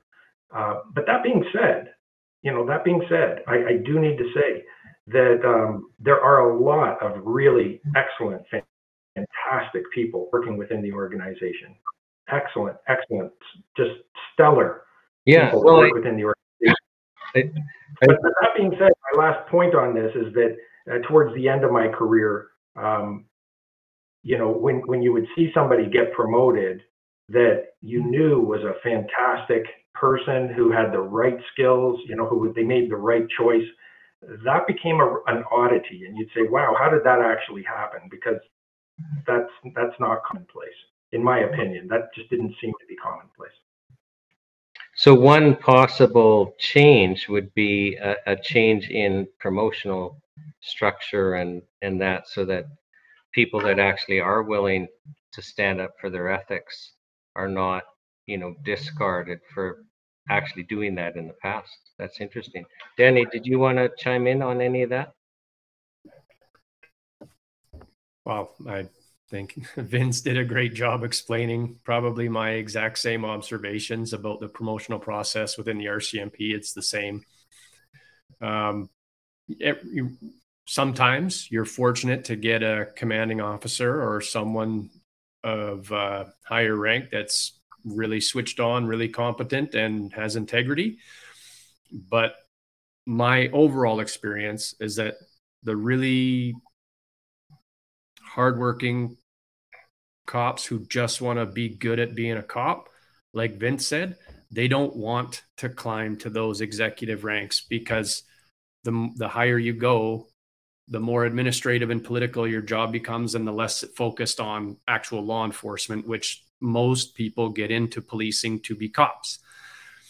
And then so you get the the people who end up getting up into those ranks are the people who spend all of their time avoiding police work and writing up their competency resumes to show how fantastic they are, to write about how great they are. And you'll even even talk to other officers that you admire that have gone through the promotional process a number of times. And if they're kind of similar in uh, personality as yourself, you'll always hear this same thing like, oh, it's a gross process. It feels gross to write about how great you are because, you know, your credit belongs to your entire team, not just you. Mm-hmm. But in order to be promoted, you have to go through this. Uh, you have to write all these examples about how you managed all these specific scenarios and check all these specific boxes. And it's all about how great I am and all the things I did. And it is, it doesn't feel good. I only went through it one time. Um, but, you know, the, the best the best cops overall in general they want to stay operational. You know maybe until they get to a point where it's like okay you know what? I my body needs a break or my family needs a break from me being go go go all the time. And then they'll try and look for something that's a little more administrative.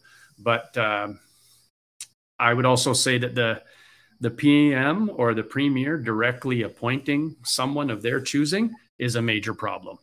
Mm-hmm. uh, you know, my experience in the RCMP is almost every single commissioner had some kind of scandal around them right around the time that they decided to resign and fade off into distance memory and then get rewarded with some Gucci job with Interpol or the United Nations.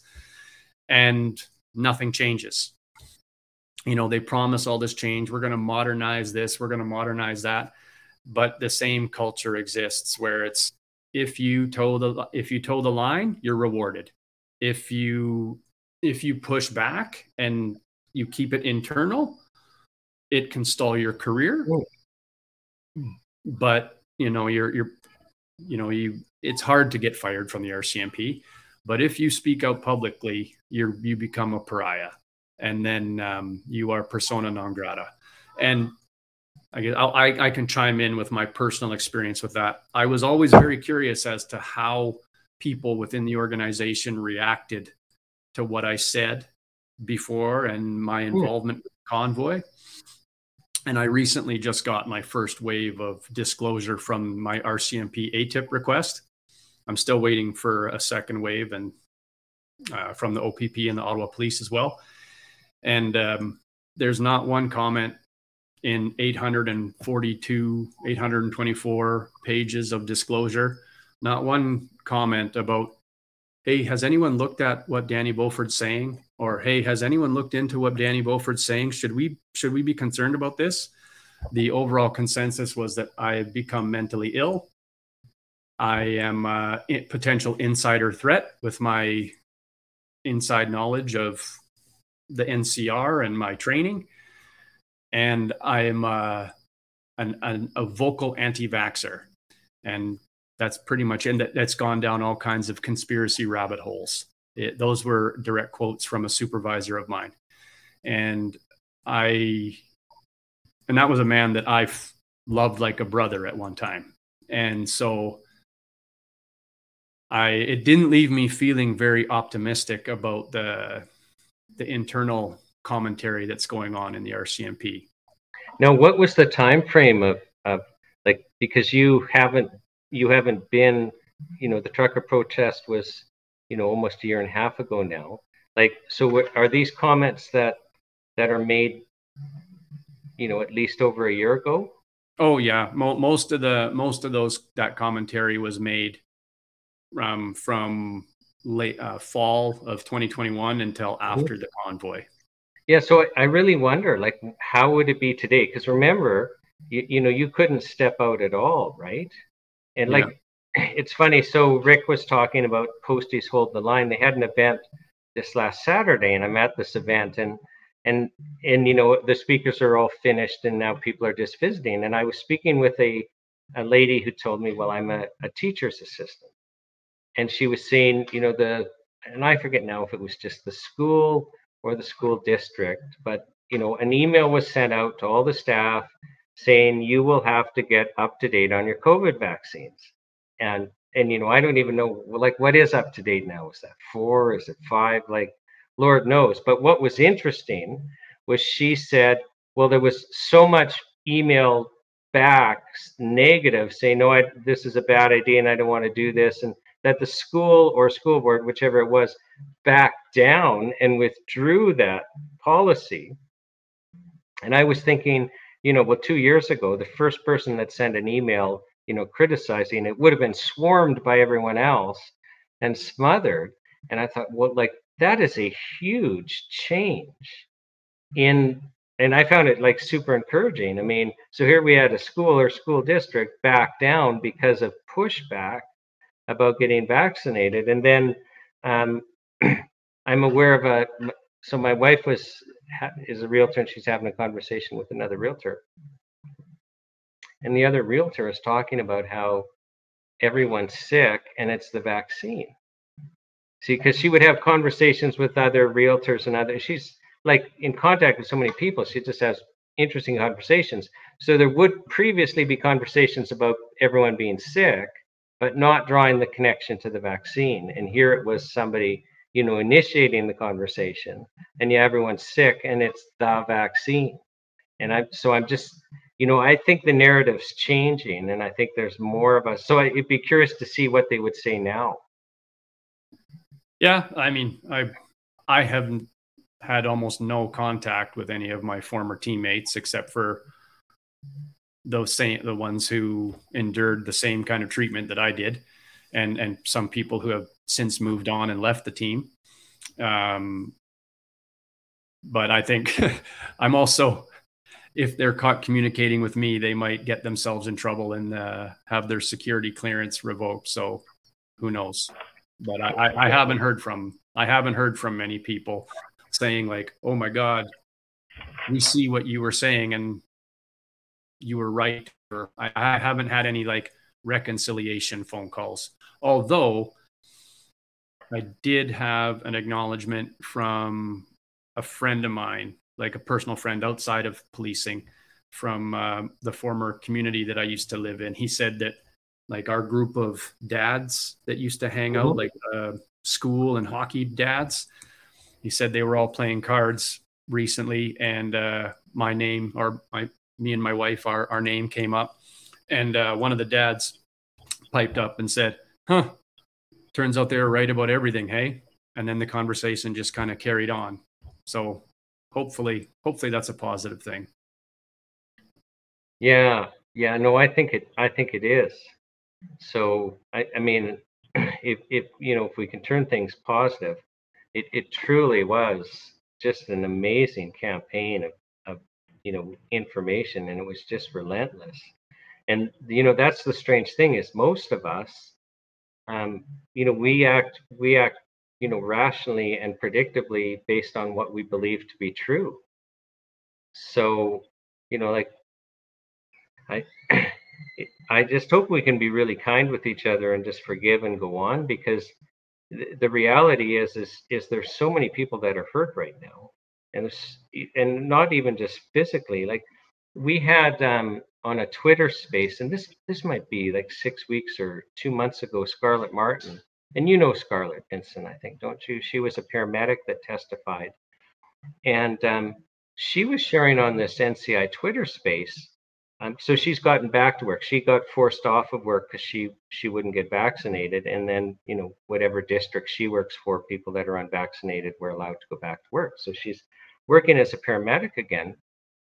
but she was talking about you know nursing staff who you know took the vaccine, um, referring to it as needle rape.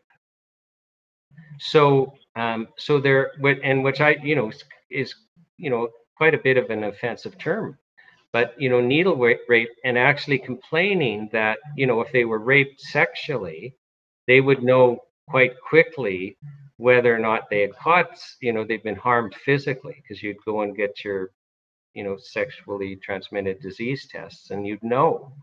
But they're frustrated they don't know with this one if they've been hurt.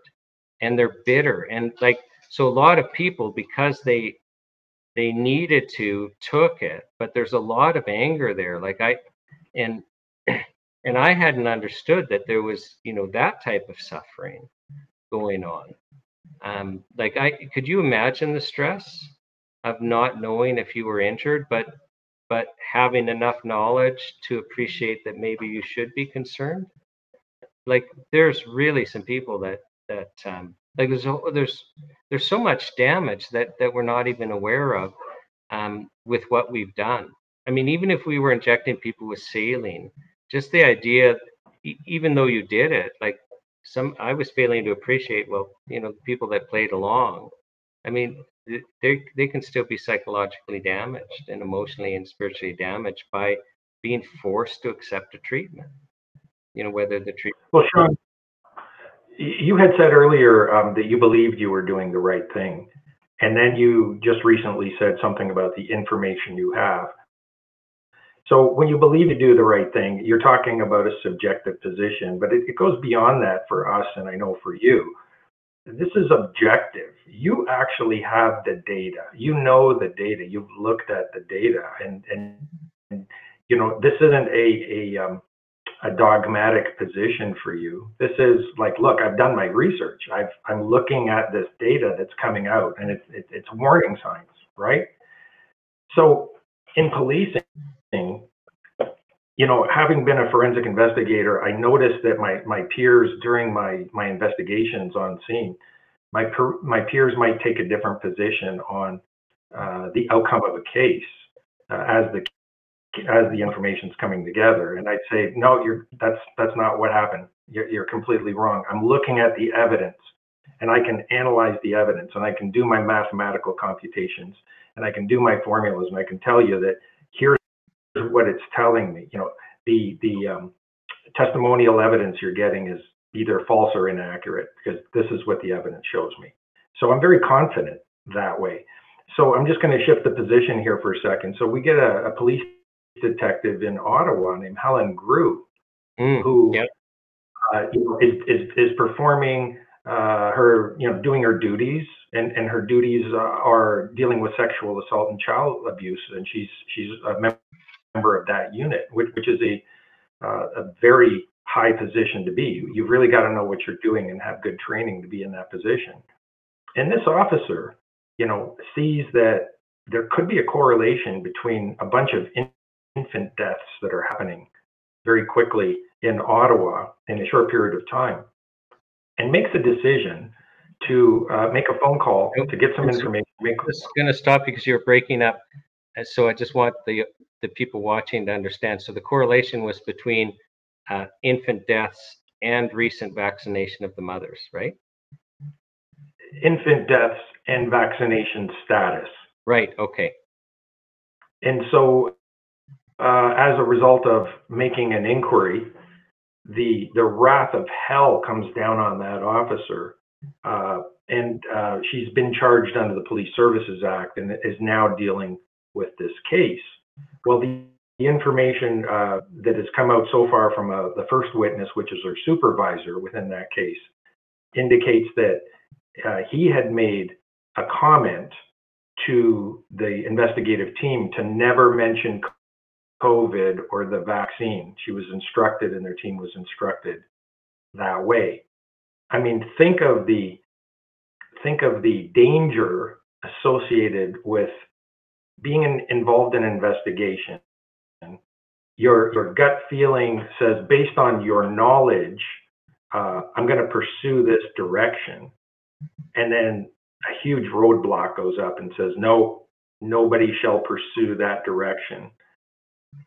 Uh, that's just not how we do police work. That's not how an investigation works. Yet this officer is now charged under the Police Services Act, and her own uh, association would, would not provide costs for legal representation. Mm. And this is an ongoing case.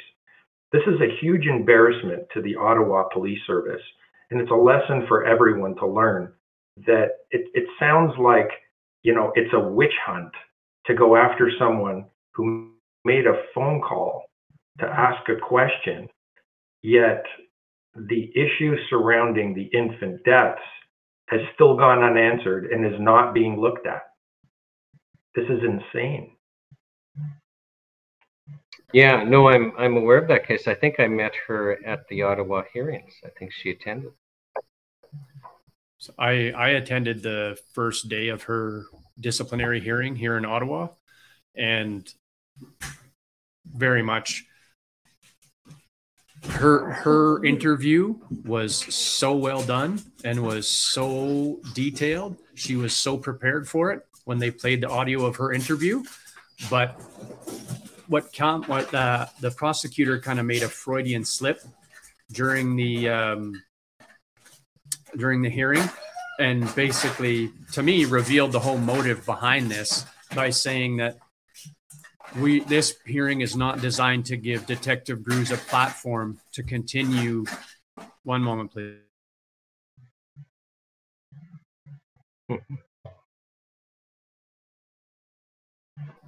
Kids, sorry, but hey, be be thankful they're little and and still at home because it's sad when they grow up and, oh, and they're not at home anymore. So, but the the prosecution said this hearing is not designed to give Detective Grus a platform to continue spreading uh, misinformation. And that to me was just like, okay, there it is. That's that's the tagline that they just label everything, right? Like, forget uh-huh. about the evidence, forget about all the evidence that she's laying out in front of you to look at to determine whether or not she had um, a, a grounds to do the investigation that she was uh-huh. doing, even though she was being told not or well she wasn't even being told not to. She had even reported it to the chief of she had reported her concerns to the chief of police and meetings with him along with reporting uh, injuries of vaccinated ottawa police officers to the chief because some would speak on their behalf but others were afraid. Other officers within the ottawa police service were afraid to speak about their own personal vaccine injuries to their commander to their chief for fear of repercussion. So, you know, another thing that was just a gross misstep or uh, overreach it was the fact that she was wiretapped during the the Emergencies Act for 36 hours. I she wasn't giving me any kind of information. We, we, we she wasn't communicating with me in any way, and I think I suspect that's why they were wiretapping Ottawa police officers for that 36 hours it seems like any Ottawa police uh, staff that were unvaccinated were wiretapped for that 36 hours, just probably likely based on their vaccination status. So, of course, they must be Freedom Convoy supporters, like by default in the mind of the Ottawa Police Service. No, as far as I'm as far as I'm aware, no part so, six, no part six was ever filed afterward. Like uh, they were granted the. My understanding is that they were granted the verbal authorization to put it up under the uh, in because of the invocation of the Emergencies Act. But my understanding is that typically after that 36 hours, there should they have that 36 hour window to get their Part Six application prepared and and uh, before the judge. To my best of my knowledge, that was never done. So, Danny, are you telling us that Ottawa police officers who were unvaccinated were all, because of their status, wiretapped for that 36 hours? I believe that's the case. Yes, because it wasn't like, just it wasn't just Detective Drew. Even uh, Rob Stocki, who's a retired Ottawa police officer, was wiretapped during that time. Oh wow, I I wasn't aware of that. I like as a lawyer, I can't get my head. How can you get a judicial authorization based on the status of somebody, whether they've taken a medical treatment or that, for the purposes of wiretapping? Well, I yeah, I mean, it'll be interested. It would be interesting to know how they worded that verbal lap, that verbal rationale to get that verbal authorization. Well, but it should be recorded. That should be recorded. It should, should be. So that's well. It uh, seems like they uh, they didn't actually proceed. They just utilized that 36 hour clause and then abandoned it after that. To the best of my knowledge, that's what happened. Yes. Did you see now that that is a an egregious you know breach of process.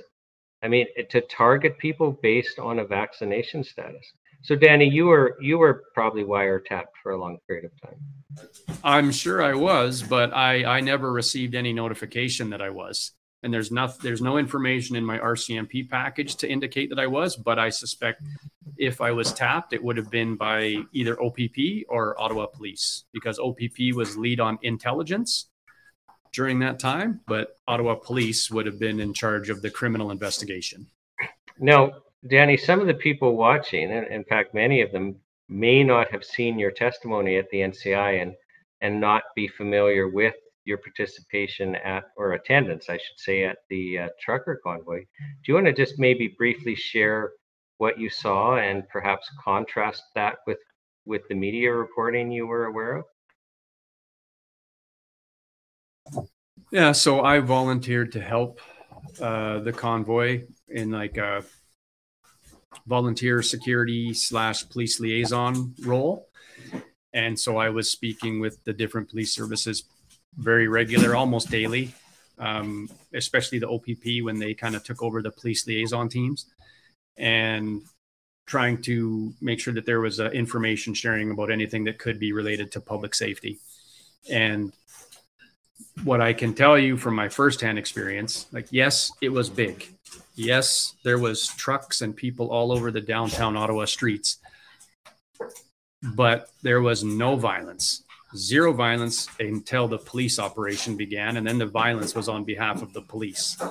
There was there was no arson, there was no stealing from a homeless shelter. Almost all of those media reports that were designed to paint the Freedom Convoy in a negative light as a bunch of like misogynist, white supremacist, um, right wing uh, conspiracy theorists was has been uh, retracted by a lot of the mainstream news outlets that publish those stories. And if you if you uh, if you want to know the details about that, like the narrative, like the false narrative versus what really happened, uh, Tom Quiggin wrote a book called Eyewitness to Deceit.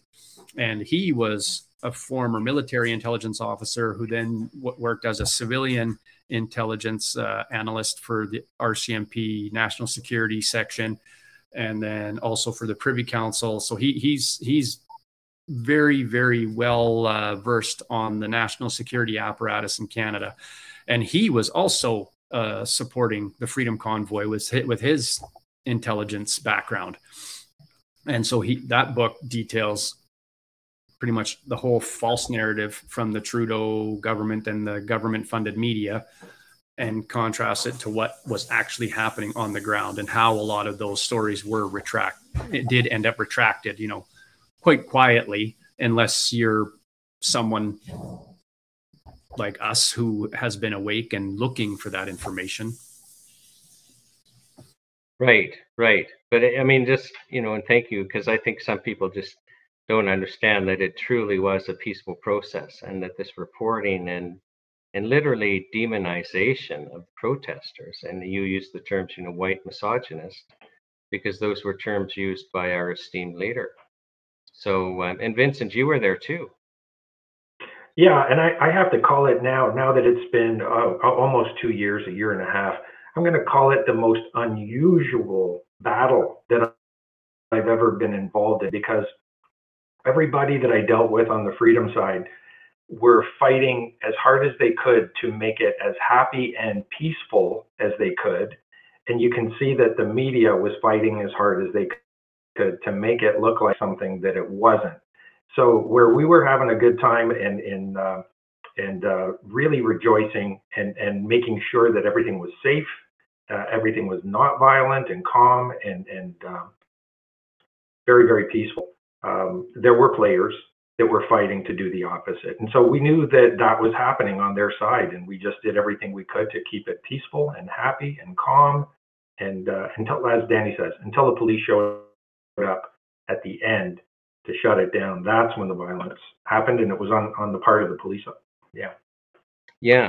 No, and and we all owe a debt of gratitude to all the the people that were there and attended because we weren't we weren't locked down last winter and um, and we owe that to the truckers. I mean, they're probably going to try this winter. I mean, the trial balloons are being flown, but there's pushback now.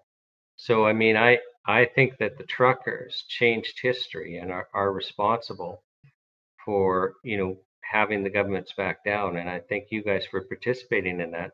But can you share with us just kind of uh, my understanding was this it was just it was magical in you know just people coming together to you know to peacefully protest and just to be heard and just to say no we we've had enough and and let's have a dialogue i mean the truckers were just trying to have a conversation with the prime minister and refused but can you share with us just kind of some of you know some of what it was like to be there it was the greatest event I've ever been a part of in my life. You know, I mean, minus the birth of my children, it was uh, it was when I actually got to go downtown and experience it myself. It was almost euphoric, right? Like you you could feel that the energy was buzzing all around downtown, especially in that that Wellington stretch right by Parliament Hill, and everywhere you went, people were just like everywhere you went, people would give you a big hug. You didn't you didn't know them. They just everyone was so happy, and the, the people would be crying. It was a real sense of hope because I know, you know, even myself, people were desperate. There was a real fear, a real. I I heard it all the time, and I still hear people talk about it now. That there people in Canada were afraid that they were going to be rounded up and put in camps. Mm-hmm and people were afraid that the police were going to come door to door with public health officials and force like hold people down and force needles into their arms those are f- real fears that canadians had and i heard about it all the time and even i had my moments where i was like okay if that starts to happen where am i going? What am i doing? What am i how am i going to protect my family? And and that's coming from a police insider right? But i i had lost faith that the police would protect me and that they would that they wouldn't just go along with it. And i know like and if i was feeling that i can only imagine what someone who has no experience with the police would be thinking and feeling and how desperate they must have been feeling at that time so i do i credit the convoy they did they were the genesis for the removal of mandates and for the back down of restrictions because that was the government's little slap in the face that you, they had gone way too far and giving us hope yeah Vincent, what, what was it like for you? Oh, I think Vincent's been frozen. Oh, there you go. So repeat that, Shawn. I was just asking what what was the trucker convoy like for you? What was the experience like? Uh, yeah, I'd have to repeat Danny's sentiments, and uh, um, I was uh, trying to help as best I could, both Danny where he was and at the other operations center and um, it was something unlike I've ever seen in my life. Um, a very, very important event, a very important time in Canadian history, and very, was very proud to be there, to be a part of that, and what was going on. Um, you know, there there are so many moments and so many memories. Um, time, time just sort of stood stood still for those weeks and uh, the the number of things that happened. And I have to say, the the relationship with the on-site police was, for the most part, very very good for the the first bit before before it was shut down. And um, probably the funniest thing that happened when I was there, it was it was kind of comical. I, was working with uh, another um, another police uh, former police officer in in assisting and the two of us had to get from one operation center to the other operations quickly. So we were we were uh, actually marching together side by side very quickly from one location to the next. And in doing so, we, we were passing one of the police cars. And I know we were in lockstep when we were marching and, and our arms were swinging. And as we went past the police car, the officer got out and he said, Hey guys, you're going to give it away. You guys look too obvious. They're going to know you're cops. You know, they're going to know you're on our side. And we just stopped and laughed. And I said, No, you're mistaken. We're actually on the other side. So it was very interesting that we were mistaken as undercover operatives trying to get somewhere when we, we weren't undercover. We were just trying to help. Mm-hmm. What What do you guys think about, um, you know, some of the people being charged, some of the organizers being charged, both not just criminally but with civil action that you know with you know just claim damages that that would destroy anyone. What What are your thoughts about that? Well, from my perspective, uh, it, it's going to be one of the saddest days and the saddest events because at that point, um, I, I, I will, I'm already seeing justice slipping, and I'm already seeing some very bad decisions being made. And if that were to happen, I, I would, I would really be quite fearful and concerned about justice in this country and how it has become politicized because there's no evidence to substantiate these charges. Yeah, and I, I'll just chime in before Danny, before you speak. I mean, I, you know, as a lawyer that that um, has always been concerned about rights. You know, our our right to to protest, our right for freedom of expression. I mean, I would I would expect the you know the pros- police and prosecutors to exercise extreme restraint before even laying a single charge. That that I mean, really, if there's any time you should overlook and and not proceed with charges, it's you know in a context like this. You whether you agree or or disagree, but I mean, if we can't peacefully come together and protest things that we don't like without eh, which you know if we're getting charged and we're getting our bank account seized and all of that we can't well what's the alternative i mean we're going to have periods in our collective experience where you know a large group of us will will strongly disagree on things and if they can't peacefully voice protest and peacefully try to get involved to enact change whatever like it, it's not a it's not where we want to go like so what grieves me is is is are we going to be afraid next time to protest is it not going to be peaceful next time? Like, what is the government thinking? We had, I, I've had people describe it to me as the most peaceful large gathering they've ever seen. And, and for the fact that it went on so long and, and was peaceful and, and you want to charge people like it, it, I, I'm really concerned about where we're going. And sorry, Dan, Danny, for jumping in. No, no, no, no apology necessary. Um, I the the criminal charges that they're facing, you know, the people who've already spent substantial time in custody would probably never be sentenced to that, even if they were convicted mm-hmm. in, in, a normal circumstance. But we're not operating in a normal circumstance. Um, I my only hope is that the judge will actually listen to the evidence and not just take certain things as judicial notice like some of the media reporting or maybe some of the information about the effectiveness of the of the public health mandates. Um, I think if the judge is willing to actually listen to the evidence, they stand they have a, a good chance. But it does very much concern me about what will happen in Canada if they are if they're dealt with harshly and if the judge doesn't listen to the evidence and if the judge takes judicial notice and try and they try and put them away for 10 years that's going to be bad that'll be very bad and uh, i really i really really hope and pray that that doesn't happen um, i myself am named as a defendant in that lawsuit so that's something oh I'm, okay so you know what i'm talking about what like, what's the figure they're asking for? It's, it's I think crazy. it's up over 400 million now. Oh, well, you've got that. Yeah. So no worries. I thought it was a lot of money. Yeah. Especially, especially as an unemployed, as a, as a young retired police officer. Yeah. Yeah. Yeah. So I, I mean, I, and we'll end it soon because we're we're really going long. But I've I've so enjoyed this. But I, you know, I think one recommendation I I would make going forward is is that you just can't have civil suits. I, you know, except under very special circumstances in relation to protests. Like, I mean, it's just, and you know, the idea of of having bank accounts seized and all of that, like, it's just because we have to be able to blow off steam, like right or wrong.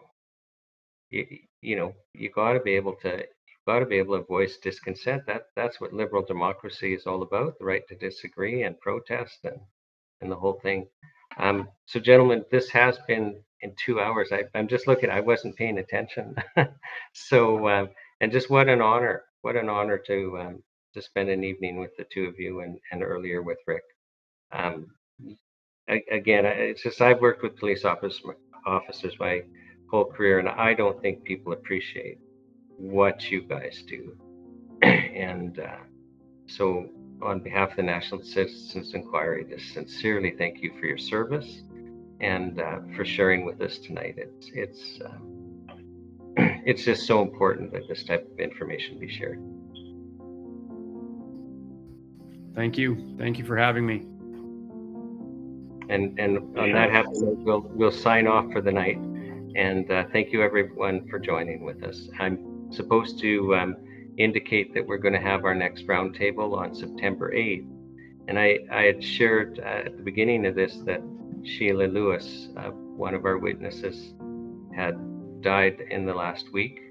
Um, when she testified in Ottawa, I believe she told us, you know, that she only had months left to live, and, and she was correct about that we're going to have her son Darcy Lewis on that roundtable to share part of his experience and some other things about Sheila. So please join us with that. And and so on on that happy note, God bless.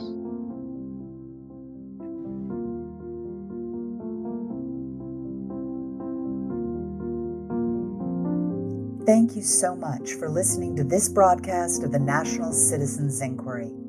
It's so important to get the testimonies of Canadians out there, so please share on all your channels and invite your friends and family to listen in. As always, you can head over to nationalcitizensinquiry.ca to sign our petition and find out more on how you can take personal responsibility. From the National Citizens Inquiry, thank you. The world is watching